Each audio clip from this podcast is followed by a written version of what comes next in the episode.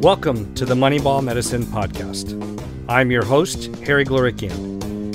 This series is all about the data driven transformation of the healthcare and life sciences landscape. Each episode, we dive deep through one on one interviews with leaders in the new cost conscious, value based healthcare economy. We look at the challenges and opportunities they're facing and their predictions for the years to come. My next guest has said that for precision medicine to work correctly, it is critical to have high quality interpretation of the data that is specific to the patient's genes and variants in the context of their disease, and that in turn needs to be linked to the clinical and scientific evidence, which is then linked to the appropriate therapeutic strategies. Dr. Jennifer Levin Carter is a precision medicine entrepreneur and executive. She was the founder of N of One, the global leader in oncology molecular decision support, recently acquired by QIAGEN. Dr. Carter has a passion for finding solutions to improve patient care her particular focus has been the development and delivery of solutions to enable greater patient and physician access to novel diagnostics and therapeutic strategies. Since 2012, she has participated as a presenter, expert panelist, and moderator at more than 25 industry conferences, events, and symposiums, and serves on multiple industry boards. Dr. Carter recently advises companies on their precision medicine strategy including its service offerings, physician engagement methods, and growth opportunities. Prior to founding and leading N of One, Dr. Carter spent eight years as an investment consulting specializing in biotechnology and life science investments. After obtaining her MD, Dr. Carter practiced internal medicine at Mount Auburn Hospital in Cambridge, Massachusetts. Dr. Carter has a BS in molecular biophysics and biochemistry from Yale University, an MPH from Harvard School of Public Health, an MD from Harvard Medical School, and is currently pursuing an MBA in the Executive MBA program at MIT. Jennifer, welcome to the show. Thank you. Jennifer, you've had a fantastic background and and and obviously have have done, you know, some amazing things.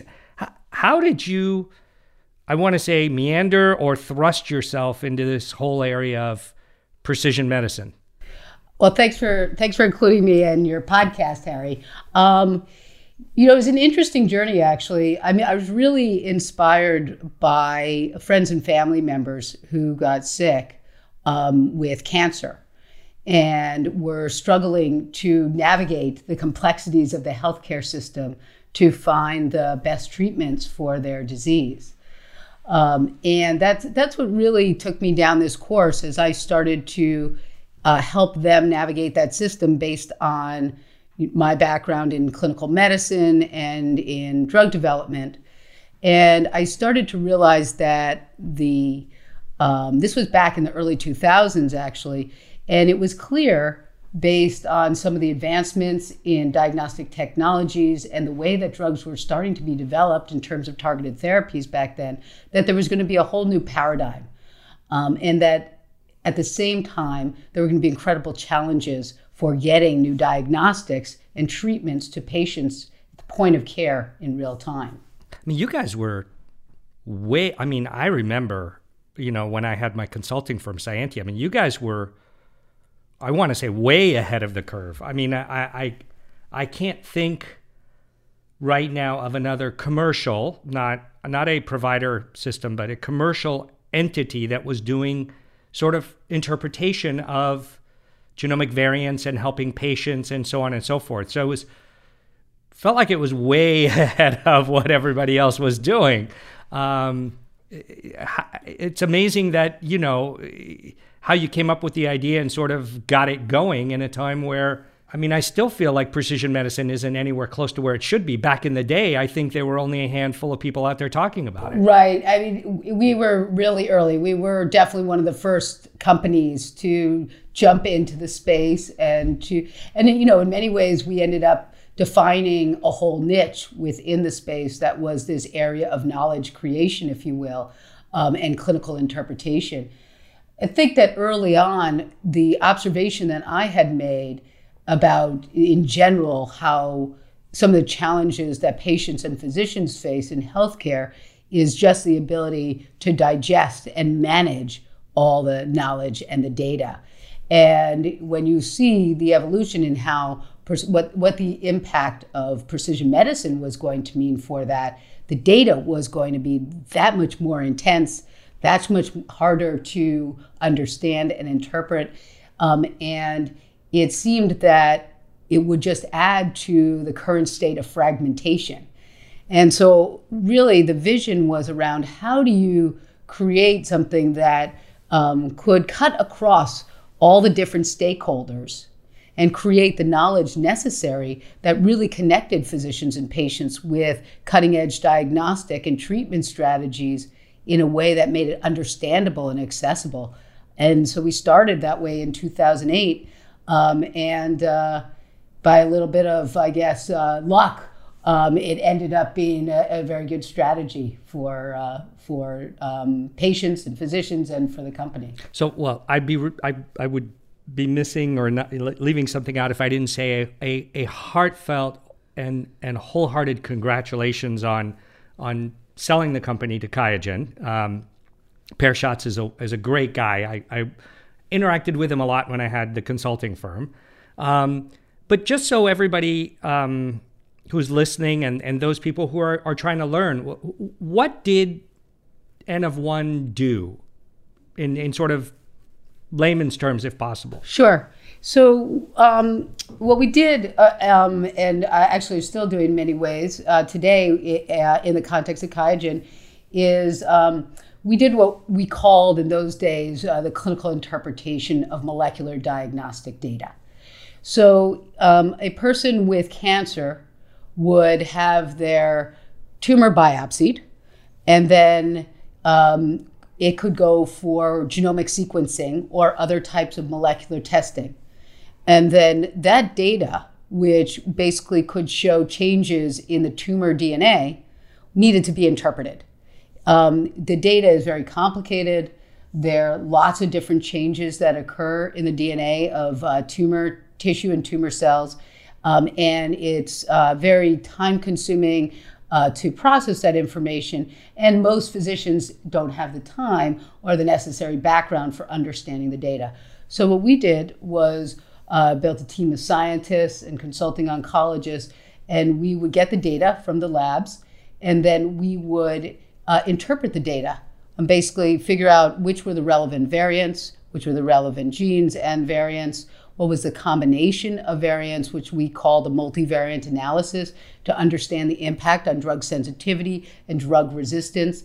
And then we would compile um, and essentially curate the clinical relevant clinical and scientific evidence and match it up with their therapies. Uh, those that were FDA approved um, on label, uh, those that were FDA approved off label, and then those in clinical trials. And we created one of the most sophisticated systems or platforms for matching patients to clinical trials based on their molecular data.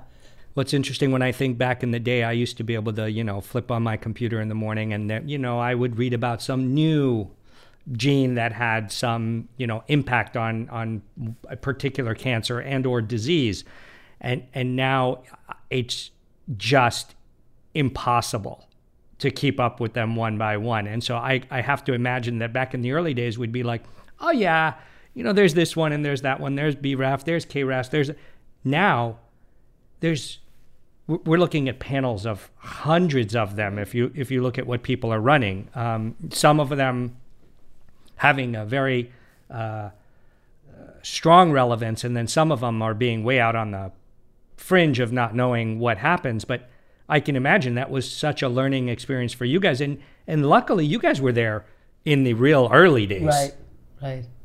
It's true, and we learned a lot, you know, as we as we went. I mean, we basically uh, were evolving in many ways ahead of the science um, as it started to emerge, and it was it, it very exciting. It's still very exciting because the science is still changing really every day, and what we're learning is is incredible you know, and in some ways, I think we're just scratching the surface, even though the change has been phenomenal. And we've seen just recently um, with Loxo's drug, uh, being approved for tumors, any tumor right. with an NTRK alteration. Right. You know, now that's the true example of a precision medicine. Um, you know that it, it basically it's totally based on the biology that's unusual, actually. You know, a lot of the biomarkers that we see still are, are relatively particular for the organ of origin. Right. But certainly with Keytruda uh, and the Loxo drug, you know, they, they're based on a biomarker. Yeah, I mean, I remember talking about this at Applied Biosystems when yeah. we were, before we had finished the gene, before we had even started the genome in a sense, right? What we were sort of throwing around ideas like this and it seems like it's been a long i feel like it's been a long time right? And and we're still not anywhere near where i think we should be right? I think half of that is because medicine is not outcomes based payment system right? So right, people absolutely, move at the at absolutely. the at the pace that right. they want to. But can you share some of your like key lessons that you learned in applying precision medicine to patients in your experience at N of one or in and around that experience? Um, sure. I mean, I think that uh, one of the, the key lessons, I think, I think there's several. Um, I think that, you know, if you read the literature now, um, you know, there's a lot of debate. Does precision medicine, is, is it really precision medicine? What is precision medicine? Is the impact great enough? Are we impacting enough patients?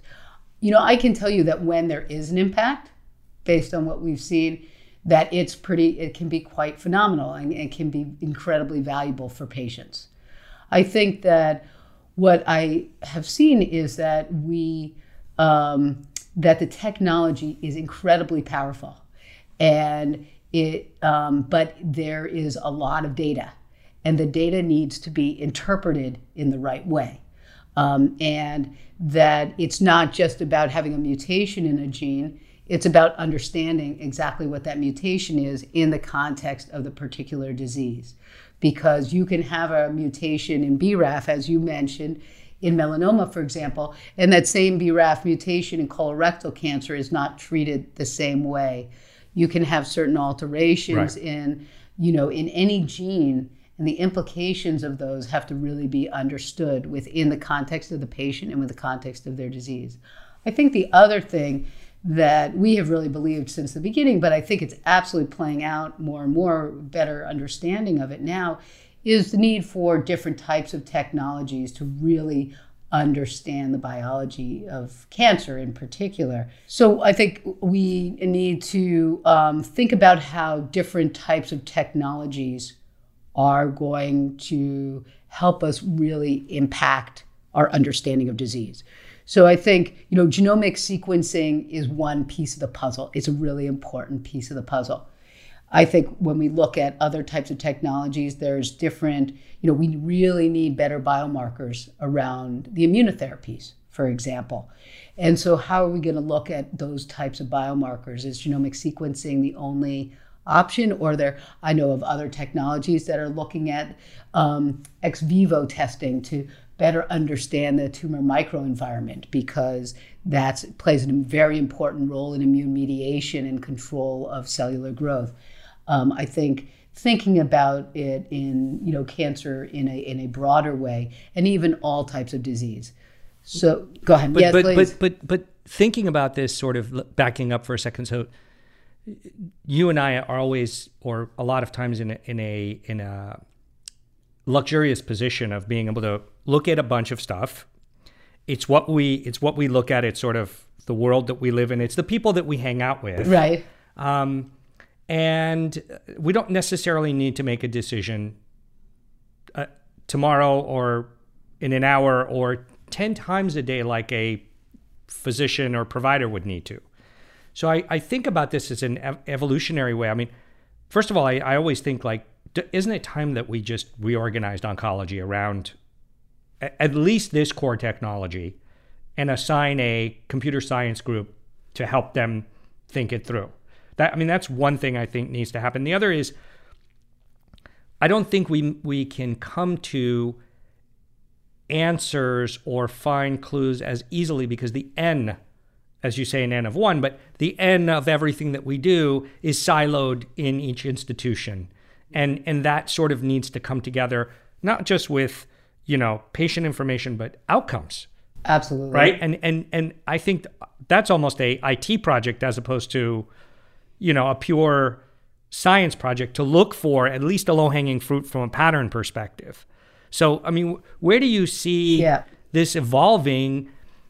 Patients aren't going to get this if it doesn't get implemented. Right, I, I totally agree. So, I mean, one of the things where we were successful is v- very successful around how do you take that knowledge and deliver it to p- physicians quickly and in a digestible way where they can get to an answer uh, and use that information quickly while they're helping their patients. To your point about computer scientists, you know, of course, AI is is you know people are looking at AI and how it can transform healthcare and certainly precision medicine, and I think that AI can be a great enabler of that by being able to cull through the literature more quickly, look for pattern recognition, be able to pull out data that around variants more quickly. But AI is not the full solution because there's so much there's so many shades of gray right now. The complexity of the data um, you know, the way AI works is it's pattern recognition. But if there's a lot of shades of gray and the data is uncertain, then you can't get to, you know, an, you can't get to a range of answers that might be, be most relevant for the patient. On the other hand, it can make it more efficient. It can change the workflow. It can change the way information is delivered. So I agree with you. The combination of the technology, the people skills, and the NAI can really help drive this forward. One thing, though, I will say about you know all the the sort of the new wearables and the new technologies and the and the data is that you need really good data to input into the system for um, you know for any of the uh, you know that kind of automated interpretation or automated understanding to be really impactful from a patient perspective because it has to be a good answer. Right. So Right. Well, you you talk about changing the workflow. That's almost heresy. I mean, Yeah. I, don't, I mean, uh, when you you know, this is the way we do it, sort Right, of thing. Um, exactly. I mean, I even had the same experience when my mom had pancreatic cancer. It was it was an interesting experience. Uh, I don't want to say fighting the system, but it felt like um, I don't know. I don't want to say who's smarter, but it was a difficult discussion to have as opposed to a collaborative discussion of taking it forward. Um, and I've even had oncologists that I've spoken to that say that their colleagues don't order molecular tests simply because they don't understand it, right. um, which I think is something's wrong with that. But but let's talk about. I, I am sure that in what you were doing, I, I you know you looked at machine learning AI.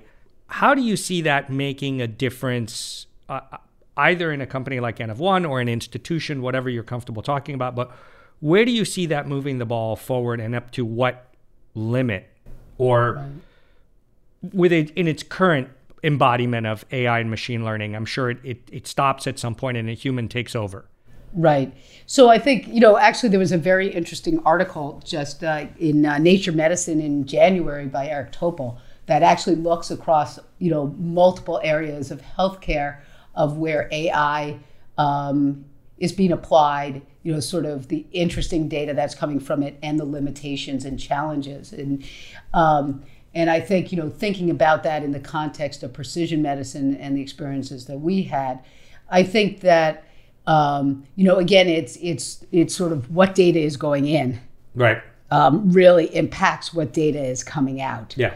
And to your point about outcomes and being able to know what's the right data to go in, the the the pro- the challenge right now is we don't necessarily have enough data yet to know what all the right data is to really um, create really great outputs from um, you know from AI to make it a fully automated uh, solution in precision medicine.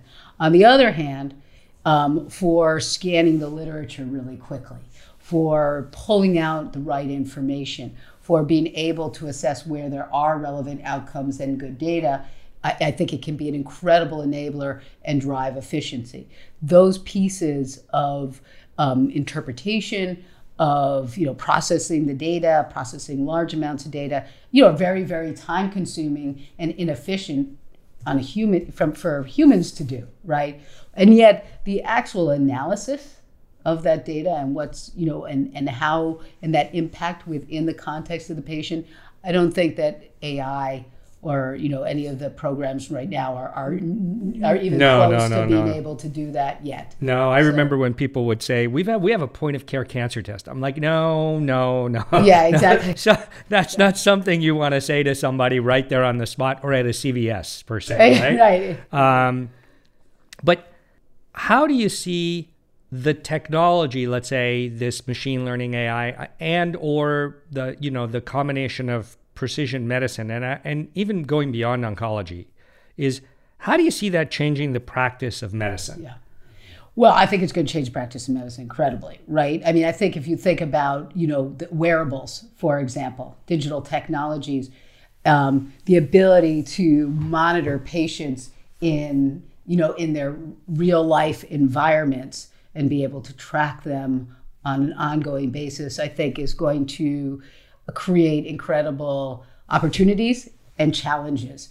Um, you know, in the first place, on the opportunity side, I think it will give much more real world evidence about really what's going on with the patients, how they're responding to therapies, um, you know how they're going through their daily life what their habits are what's really happening with their heart rate their blood pressure their oxygen saturations i mean there are many ways that we can use that to better understand i think we're already seeing how the fda is really interested in real world evidence in clinical trials and collecting more real world right. evidence and patient reported outcomes and that's really enabled by wearables and digital technology and you know the kind of the back end right. processing of that data. On the other hand, on the challenges related to that is again how do we use all that information and how does it get processed and how does that become something that actually doctors can look at and use um, and um, in in their daily practice because you can see how there will be generated an overwhelming amount of ongoing data. Um, you know, and there can be false positives. There can be, you know, lots of alarm bells going off, which create um, sort of eh, um, both, you know, unnecessary uh, activity. activity, but also crowds out the ability to process, you know, the really important data and what the doctors really need to look at. So I think what really is going to be important is as we collect all this data, is trying to get to what is the right data on each patient and how do we manage that data in the context of their overall wellness and care. Yeah, I mean, I think I think it's funny. I I, I love our our medical, you know, companies, right? Our right. our life sciences, right? But, but we're we're all science geeks, right? Yeah. And and we love the data and the numbers and the beeps and the boops and the you know, I love it, love it, love it, right? Especially if you're the hardware guy building it, you you just you love this stuff. I, I always think like the tech guys would come in and say, your graphical user interface sucks, right? Like we need to make this simpler so the person understands what's going on. And and you know, I think we need a blend of tech guys to come in with our you know medical guys and say look you know when the when the slope goes this way or when a, you know the dial looks like this or when the you know something that makes it wall street's figured it out right? Yep. Uh, very complicated sets of data making it sort of easy to understand and then making a decision off of that. Some of that we need to somehow adopt into what we do. Um, so one alarm going off eh but three data points sort of pointing in the wrong direction maybe now it needs a an intervention sort of thing. Right. And I mean, you know, AI is, uh, you know, some of the really interesting places it's been, you know, radiology, for example. Oh, yeah. And, you know, some of other types of technologies where the, um, the algorithms can really enhance the physician's ability to see things that they may not otherwise be able to identify. So yeah. there's some really amazing applications of it. Yeah, when I talked to um, you know the CEO of Arterys, and then I talked to Dr. Aalpen Patel from Geisinger, and, and I remember him saying like our our um, system will automatically reorient the scans by severity so that the radiologist looks at the most important one first, right? It just, right. I mean, you're not talking about a major, that that's a, that's, a simple change, relatively yeah. speaking, but the impact is, is significant. Right. Um, I also, you know, did an interview with uh, Massimo Buscema from Italy, and he was like, you know, the, the machine can look at the raw data and actually see things that you don't see in the refined data that the human eye can't is, is, designed to see. So yeah, yeah. there's a lot of places where I see the technology having a, a, a dramatic impact or at least a leap forward. You know, based on that, how do you see the business model changing? Because I think of of the next, if you were to start an N of one today, mm-hmm. or a company like that, is now you you might be able to engage a patient much more than because of technology, um, or provide the service in a way that is different than when you first got it off the ground. Right. And so, how do you see the business model of precision medicine changing and therefore affecting the ivory towers? Yeah, so I think that I think it sort of broadens, in my mind, it broadens the concept of what precision medicine really is, right? Um, it, uh, you know, when when um, I think that you know over the last decade or so, precision medicine has really been focused on the concept of genomics, right? And the application of genomics. And I think, you know, many ways, and, and, that's been great. And I think that concept in of itself is expanding, right? Because we're seeing more inherited risk panels, um, the implementation of pharmacogenomics, which is so necessary. I think that, you know, understanding how people metabolize drugs right. is, you know, should be a critical component of everybody's health history. Right. Um, and I think that that conversation in of itself is beginning to move forward. You know, the FDA uh, has um, uh, made an, you know, essentially uh, given 23andMe, uh, um, you know, the go ahead to do some consumer facing genetic testing, inherited risk. Um, is very, very limited. Um, and, you know, I think that those types of tests you know people need to move on get get more if they you know it's better in a medical setting for some of those tests. Um, but i also think with some of the pharmacogenomics one of the great parts of it is consumer awareness and making people more aware that those tests are available and that they should ask their doctors about what the right test to get is so that they can um, get the best testing for their risk factors. And we can talk more about that being in the consumer space um, if you want as well uh, the other thing, though, I think is thinking more broadly about precision medicine from the context of um, where else, you know, how do these other technologies, you know, expand that definition of precision medicine, and that we're not just thinking about genomics, but we're thinking about monitoring for some of these other ongoing physical variables as a piece of the puzzle as the physician evaluates the patient, so that you can monitor people's the use of medications, the way they're using medicines, their blood pressures, their uh, pulse in on an ongoing basis, I think is a more extended. But it's interesting to me because I think looking at, at you know moving towards a value based right. model, I'm not so sure the provider system is designed to communicate with patients. Right, they they w- that's designed in an episodic correct method. Right, you come in, I help you, you leave, we're done. And if you don't come back, I assume you're well, right? So, but I almost think if I'm CVS and Aetna, and my job is now to keep you healthy because I want to cut coupons while you're paying your premium. Right. And I don't want you to use the system if at all possible. Um, and I, I have a CVS almost ev- everywhere within reach of anybody, at least here in the US. Um, they might be in a better position to communicate these capabilities or these uh, uh, systems or tests to a patient.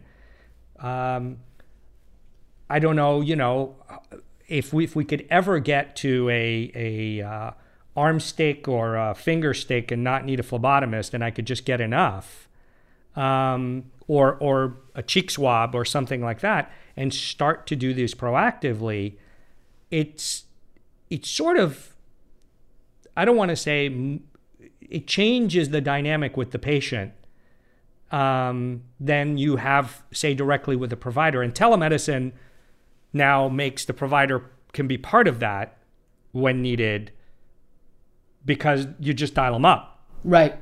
No, I think, I mean, and I think that's absolutely CVS and Aetna's goal, right? Is that they will shift your care, your primary care, and all that into into the CVS, into the well, and it, they've opened some hubs in Houston right.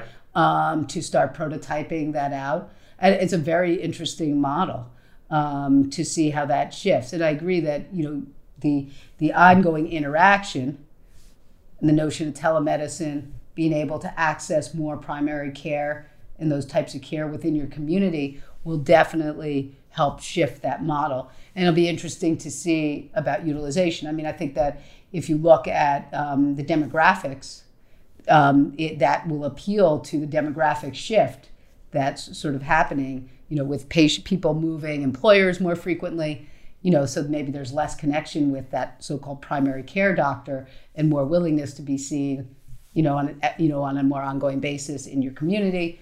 It's easier. It certainly decreases travel time. These are big. These are big barriers to um, ongoing interaction with the healthcare system. And so I think that being, you know, the idea that CVS and Aetna, you know, that they're promoting is actually a really interesting change and shift in how that care is delivered. Whether they will start recommending, whether they'll have the um, the skills, you know, that the background to really implement um, precision medicine, um, genomics in those settings, and whether that will be, you know, you know, it's still the level of complexity um, I, I, I may think, not lend itself to that setting, but it may be. Maybe. I mean, I think there's there are quite a few pieces of the chain that will lend itself to to that because of cloud backend, because of telemedicine, because of certain capabilities where you don't have to have the that expert right there in that building.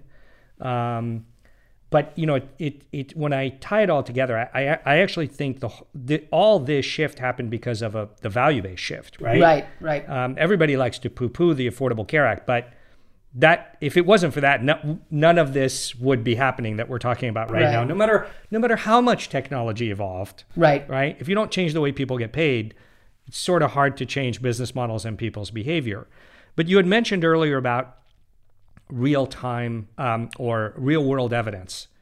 And I find that if you start to connect all these dots, is the FDA demanding all this is we're moving almost to know when something is working and when something is not, and therefore you're starting to step into the world of adjudication.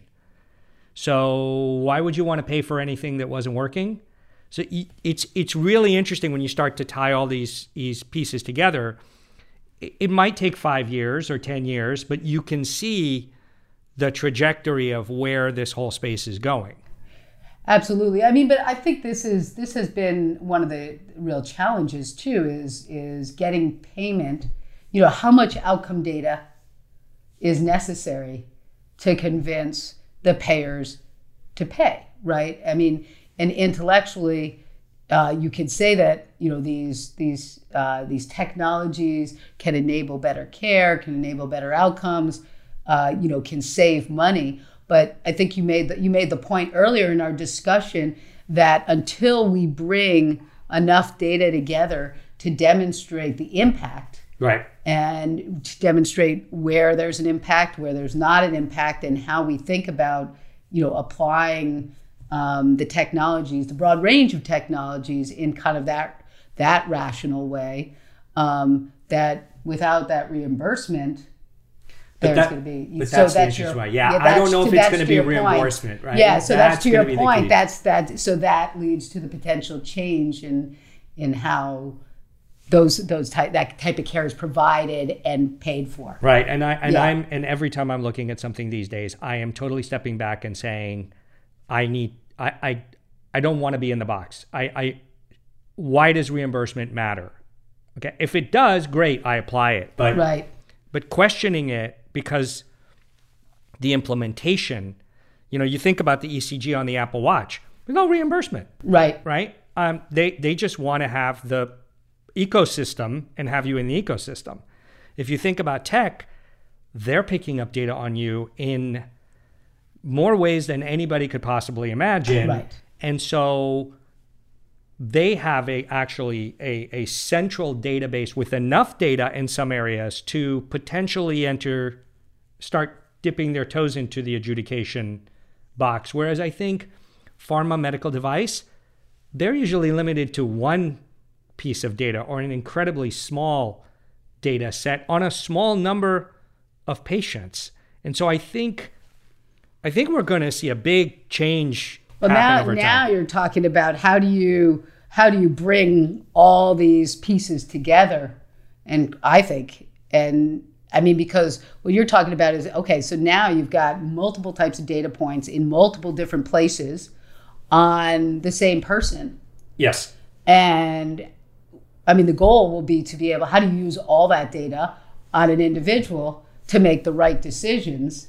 So then that requires a whole new model for that type of i mean because you know a lot of the ways that data is being aggregated right now is in large databases Correct. right Yeah. and a lot of those large databases are de-identified right and even where they're not like even if it's a healthcare provider or, or you know an insurer where the database is identified where you can track to the individual there's still a lot of limitations about how do you bring multiple different pieces of disparate data together to impact care Yeah, right and and it's interesting though if you think about it, right? I mean, the the biggest impediment in my mind is EHRs, right? Is EMRs, right? They, they're I actually think that the the one thing that could break the whole healthcare the system EMR. is the EMR because of their absolute, you know, fighting trying to do, you know, share data, right? And, and create a interoperability standard, right? They've been fighting it for years. Apple comes out and says, nope,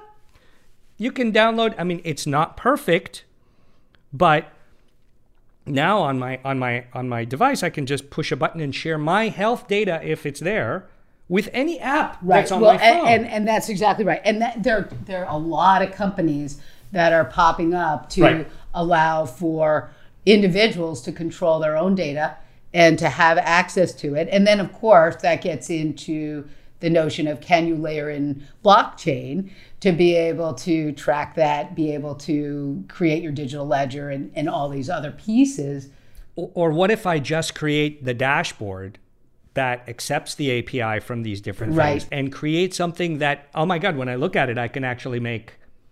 I'm not saying it's going to be the you know the world's best medical decision, but move my health in a, in a much better direction based on hypertension or diabetes or any one of these where we're spending a tremendous amount of money, right? I, I just I think the existing status quo is busy on making money and not seeing that this undercurrent is happening at such a pace that I'm, I'm afraid that they're not going to keep up. Well, there, you know, there's a new company in this digital AI data processing, consumer ownership of their data. Uh, there's a new company almost every day, it seems like. Um, and, uh, you know, I think that you're absolutely right. You know, the tea leaves are is that there is going to be a big shift. All the big, all the big tech companies are looking at how do they enable, um, you know, the consumer, the patient, the person to own their data, to control their data, and for them to be able to, you know, push out relevant information, gather that data. So something is going to change. for Yep. sure. Well, I'm highly critical of a, a lot of the new, uh, you know, even the existing and or new companies, right? Because the skill set is not falling off a tree when you try to put the right group together to make it work. Um, the number of people that we're graduating that have those skills is incredibly low, and everybody's fighting for them right now. So, um, but but let's let's jump back to Yeah. to you know two questions. Um, what are the impediments in in moving this into clinical practice and helping patients? And the, and the next question would be is where do you see this evolving over the next three to five years? Because I feel like everything I every time I ask this question, it's a three to t- five year time frame of really making it happen. Right. Uh, and hopefully it's only three to five Uh, years yes. is what I would say. Um, so I think that, you know, focusing in on, you know, on um, uh, molecular diagnostics and, and understanding gen, you know the genomics rather than staying staying um, separate from the AI and ML and how that will actually be an enabler.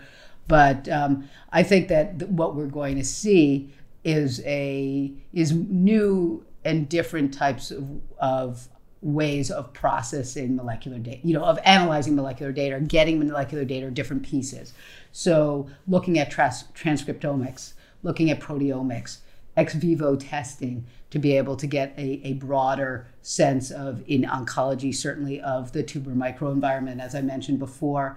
I think that the application of a broader range of uh, genomic analysis. So, not just looking at the genomic data, but also being able to marry in the germline data and the implications of that.